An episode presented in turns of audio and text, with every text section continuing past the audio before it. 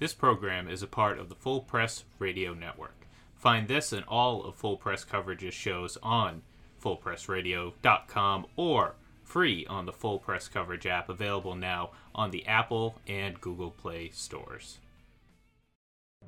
This is Amy Trask, and you are listening to Ira and Clark on the Eye Test for Two.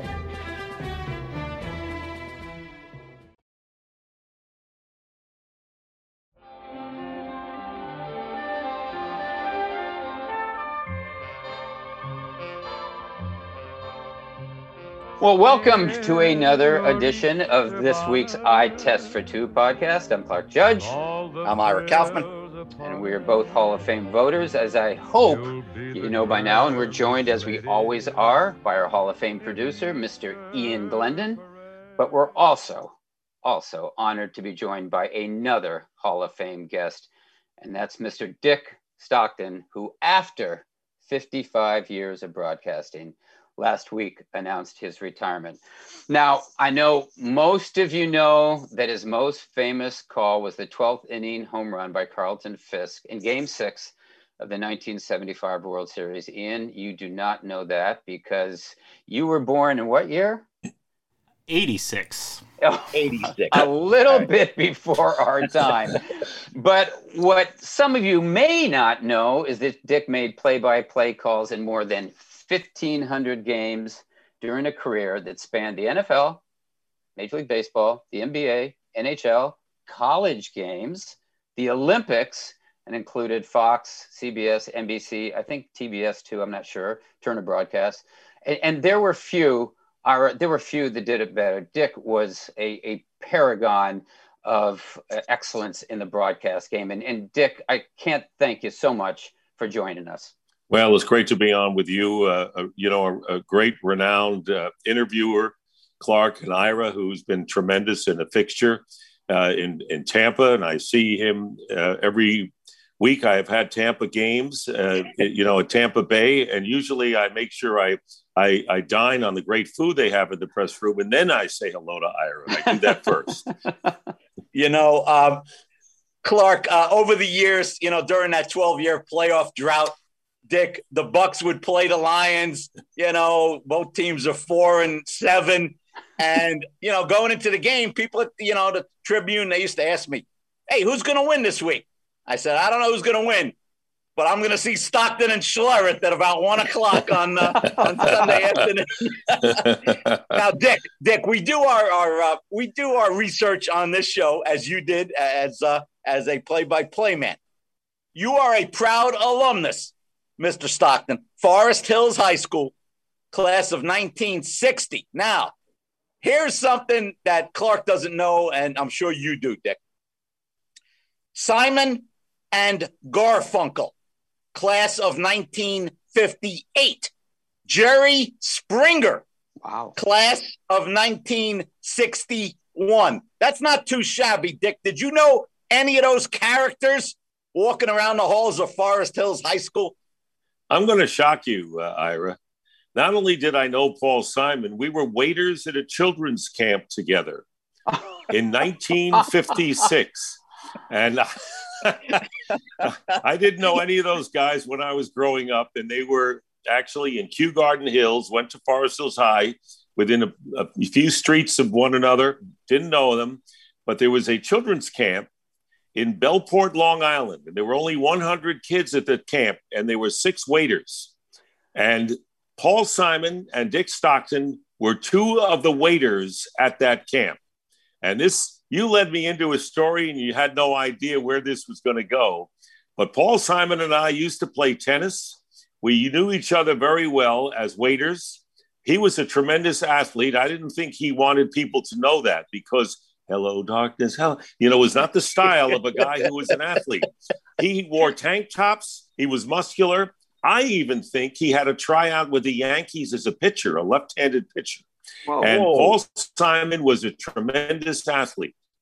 And and what would happen is that we were waiters and we would serve these kids in the dining hall for dinner. And then once we would clear off the tables paul every once in a while would come back with his guitar and he would play some songs for the kids. In those days, Simon and Garfunkel were known as Tom and Jerry. Right. And they they had a hit. They were about number eight in the New York hit parade. Uh, hey School Girl was their number one song. And they emulated the Everly Brothers, who were very right. big at the time. And they had that chord and all that stuff.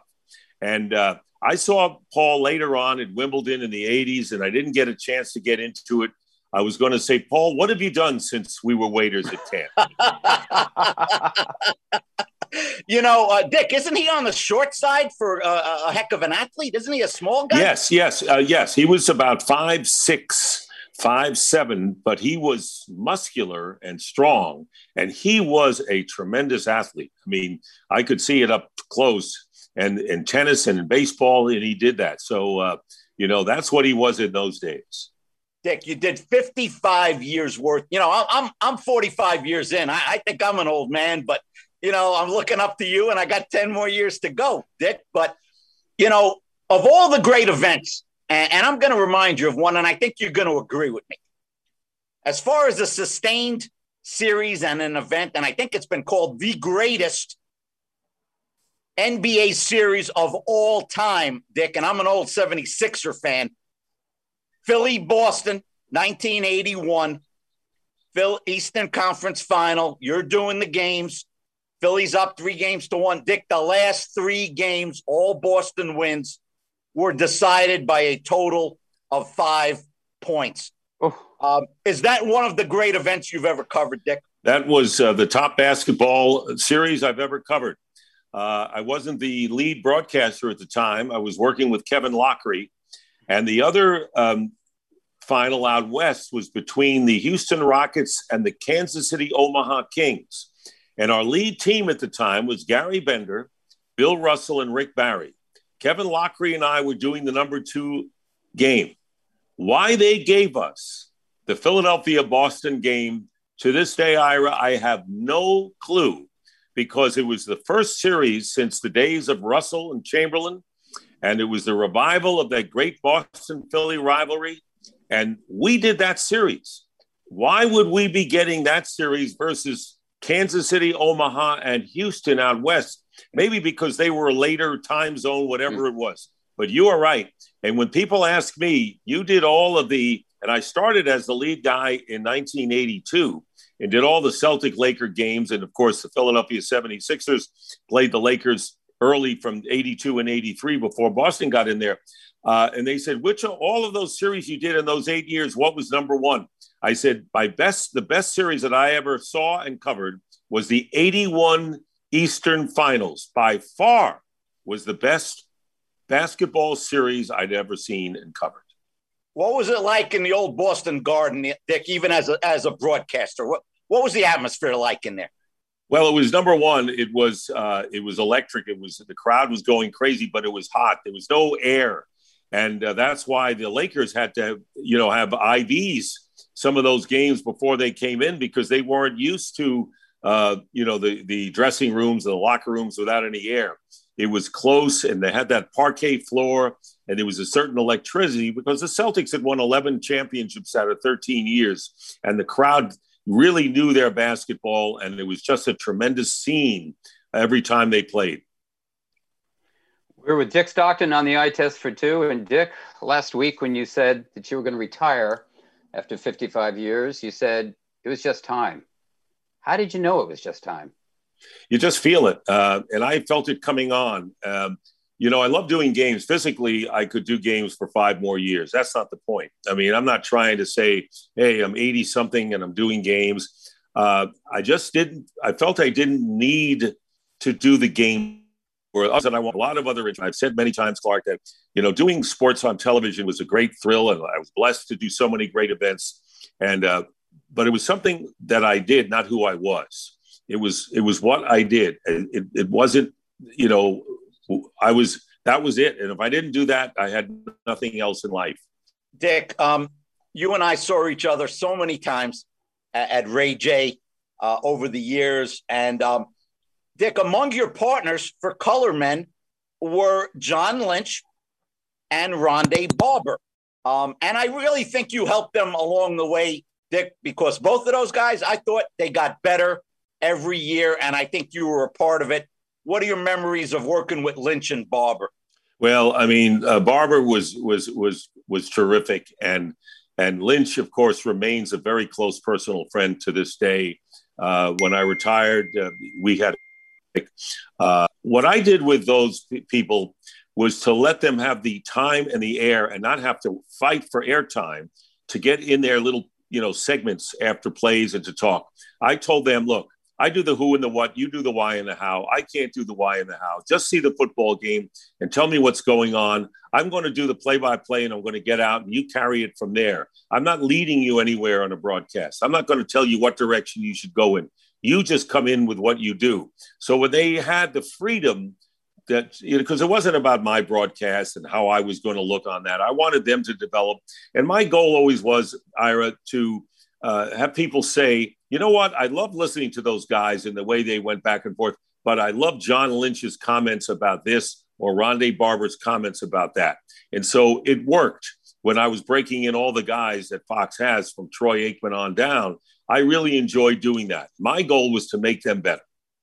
You know, along those lines, Dick, uh, working with different analysts, and some of them you know, speak their piece and they get out of the way in, in, in 30 seconds. And others, you know, you take a Tony Romo, uh, he likes to talk, Dick, and, he, and he's very smart. Dick, um, how did you tailor your broadcast to depending on which analyst you were working with?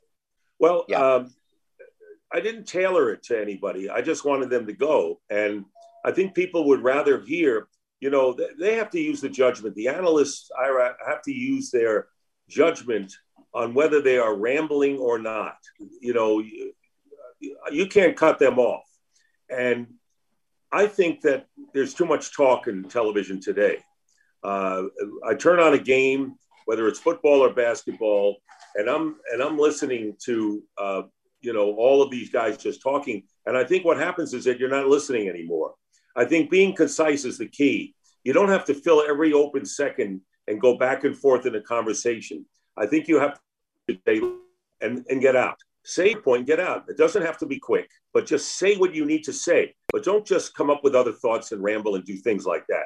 Romo, I think, is the best going today. Basically, I, I love Troy, of course, because you know I broke him in, and he's he's with us, and he's terrific. We're Dick Stockton on the eye test for two, and Dick, um, what's your favorite sport to call, and why? Whatever it is. I mean, I uh, you know, Clark, uh, you know, football was the last one I did because that was the thing I just I, I, cared about at the end because of the drama of a week long build up to the game. Uh, baseball was the sport that I grew up on. Uh, that was the sport that I loved more than anything else. And when I was growing up, the other sports, including pro football, were fillers between seasons. That's what they were. Mm-hmm. They weren't any more than that. Then they got built up as well. Did you have a favorite or most memorable interview one guy, one woman, uh, the most memorable interview that you can remember, or if someone said, "Who was the favorite guy, the favorite woman that you talked to in your sports career?"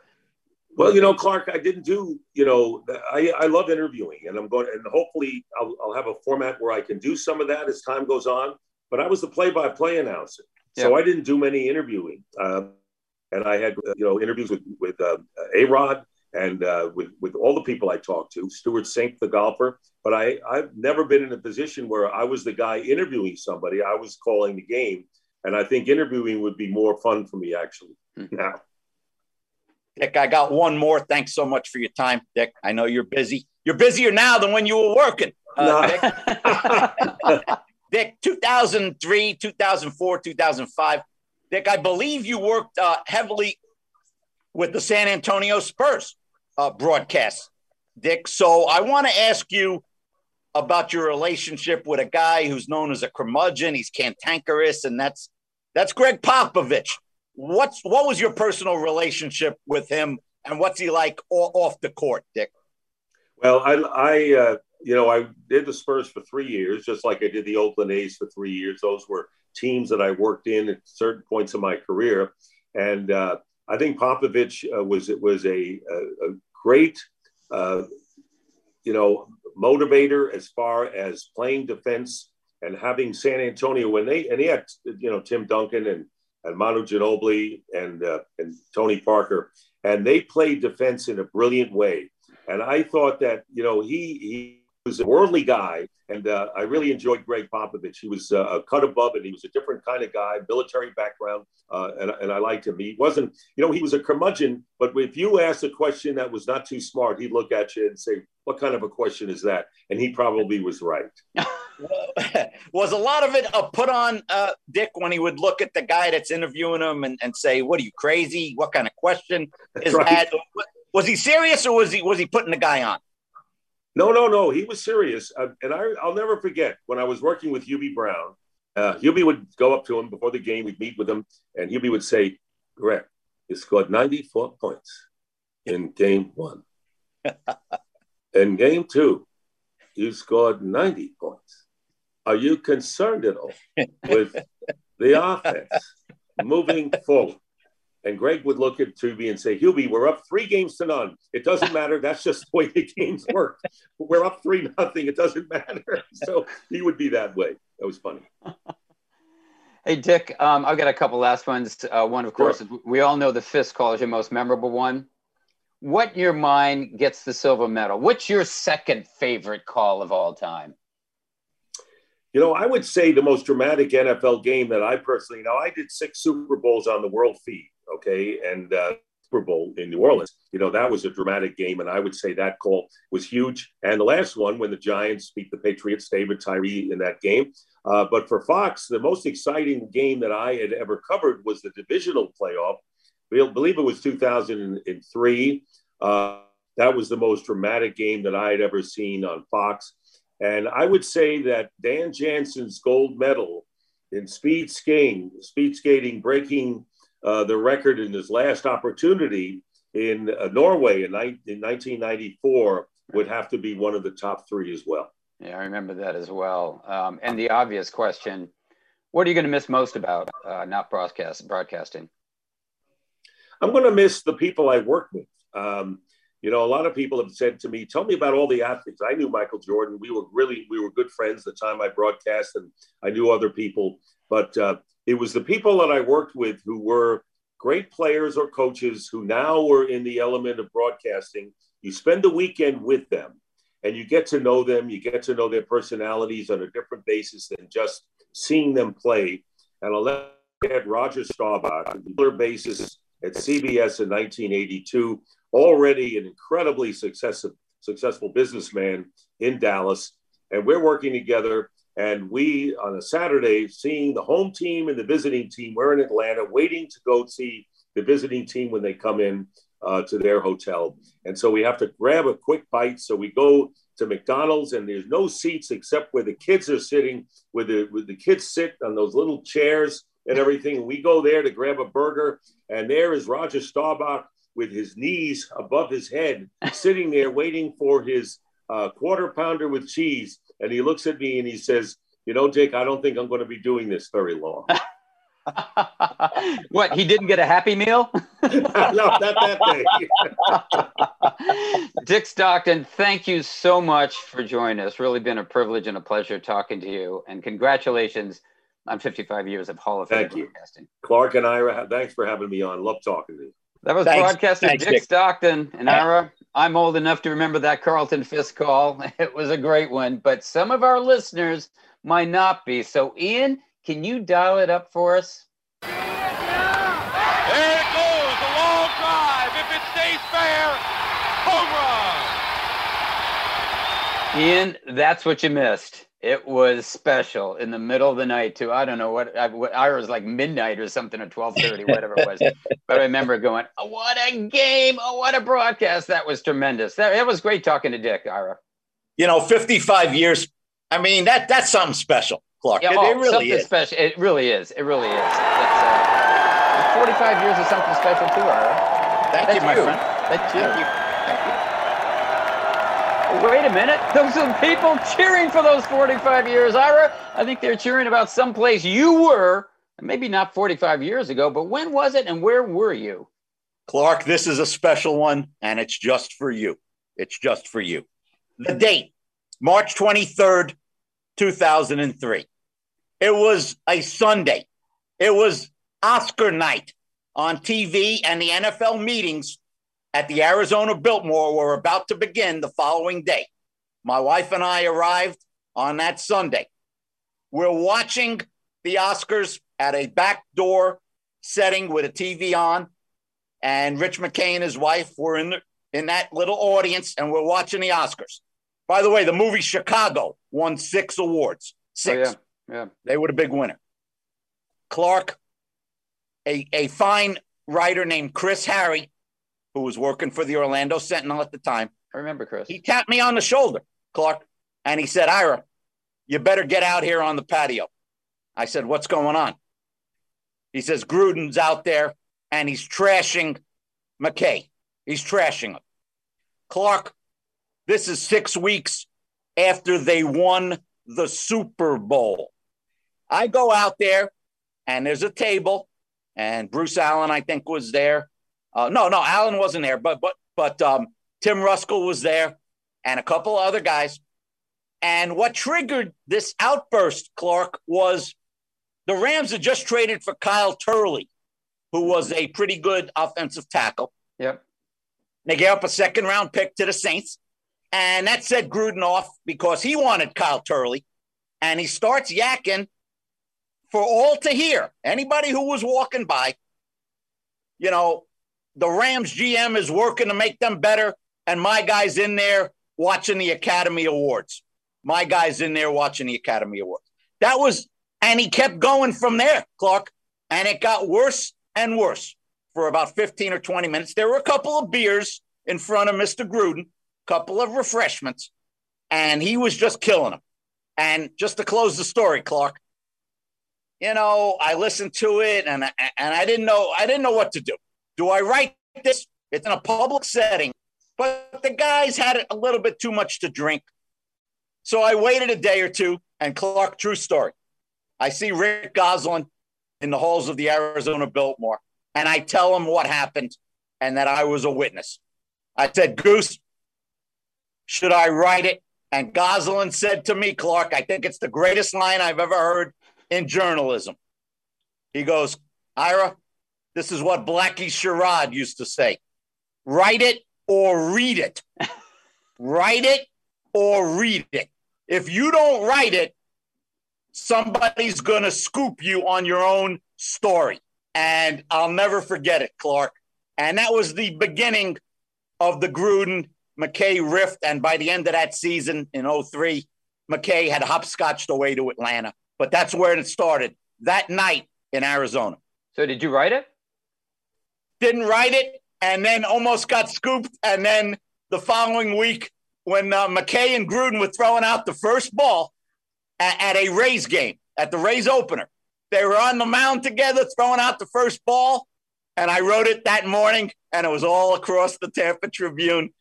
Uh, McKay and Gruden at each other's throats, and here they are, and here they are on the mound share, sharing a baseball. I loved it, Clark, but I almost, I, I almost blew the story. Well, one last question for you, Ira. When Gruden was saying, you know, their GM is out there making the trade, my guy is in there watching the Academy Awards. Was he talking about McKay or you? I was never his guy, Clark, even though we had a good relationship. But Clark, I, I, couldn't believe what I was hearing. I mean, you just don't you don't hear that every day. You just don't. No, you don't. Um, Ira, you do hear this every week. Final thoughts. Do you have any for this week? Well, I think I just gave it to you, but um, yeah, you know, you know what, Clark? Here's my final thought, and I disagree with Dick Stockton on this point. And who am I to disagree on a Hall of Fame broadcast? Clark, I might be the only guy in the world. I, I'm not enamored with Tony Romo. I'm not enamored with him because I, I think he talks too much, Clark. And in the words of the mad dog, Chris Russo, you got to let the game breathe a little, Clark. Yeah, he's great at analyzing and telling you what the next play is, but Hank Stram did that 30 years ago, Clark. Yeah. Hank, yeah. Hank Stram did it. Um, I think he talks a little too much for my taste. How are you on Romo? I love him. I love him. You know what I love about him? His enthusiasm. He brings yes. so much enthusiasm to the job. And that first year, he was a step ahead of everyone else when he'd say, look for this, look for that. And boom, it would happen. But no, I, I loved him for the same reason that I love John Madden. John Madden had that enthusiasm too. Boom, pow, wow, look at this. and it made it worth watching. But uh, I love watching Romo's games, but I, I'll be honest with you, I love watching Aikman too. I think Aikman does a good job too in a much different way. I think is as analytical, but uh, I see what you're well, saying. But uh, Clark, you've been known to bring that kind of passion to the eye test for two. You know, no question about it. yeah, yeah, I have. But you know what? No one says except for Ian that you and I talk too much, do they? Hey, we got to thank Dick for uh, for a good interview. Uh, Oh, good interview and 55 years of great listening. Um, in half of that, which you may have listened to of those 55 years. Anyway, that's going to do it. Um, Ira, tell them whether you can find you on Twitter. At I Kaufman seventy six, Clark. Ian, you know the drill. You can find me at IGLEN31. And you can find me at, at Clark Judge, T O F. And uh, Ian, tell people where they can find all of us with one push of the button. Of course, that is the Eye Test for two on Twitter, all letters and no numbers. There you go. And as usual, if we don't hear from you, you'll hear from us next week right here at Ira. Tell them. The The eye test for two, my friend. You got it, baby. Thanks for listening. We'll see you then. You'll be the grandest lady in the Easter parade.